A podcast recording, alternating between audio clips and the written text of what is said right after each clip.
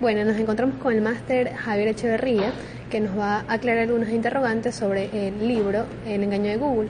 Google se ha convertido en una potencia mundial incontrolable en Internet. Aparte de este, usted, máster, ¿usted conoce algunos otros buscadores?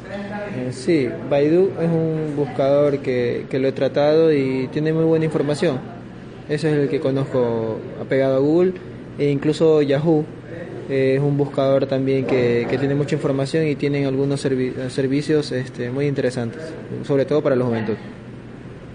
Bueno, Google también es un monopolista, el mayor recopilador de datos del mundo.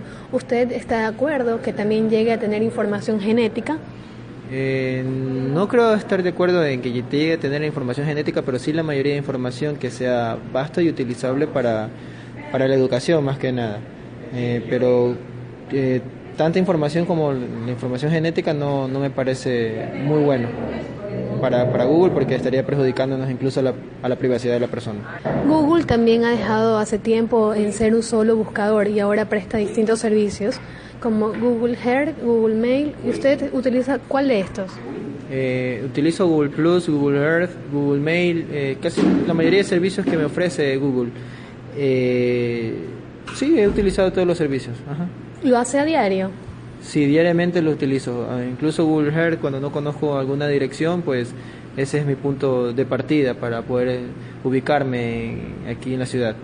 ¿Qué tipo de información más busca en Google?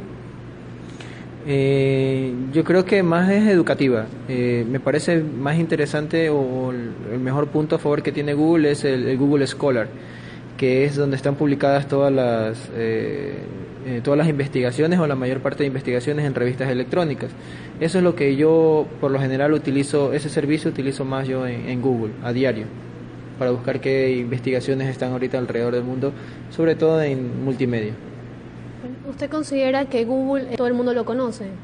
Sí, pienso que Google es algo, eh, es un buscador a nivel mundial, lógicamente, y ha tenido mucho cabida en, base a los, a los servicios que presta. No solo está limitado, sino extiende su mercado a todo el público, ya sea juvenil o, o ya adulto. Bueno, entonces estas fueron las palabras del máster. Le agradecemos mucho por esta entrevista.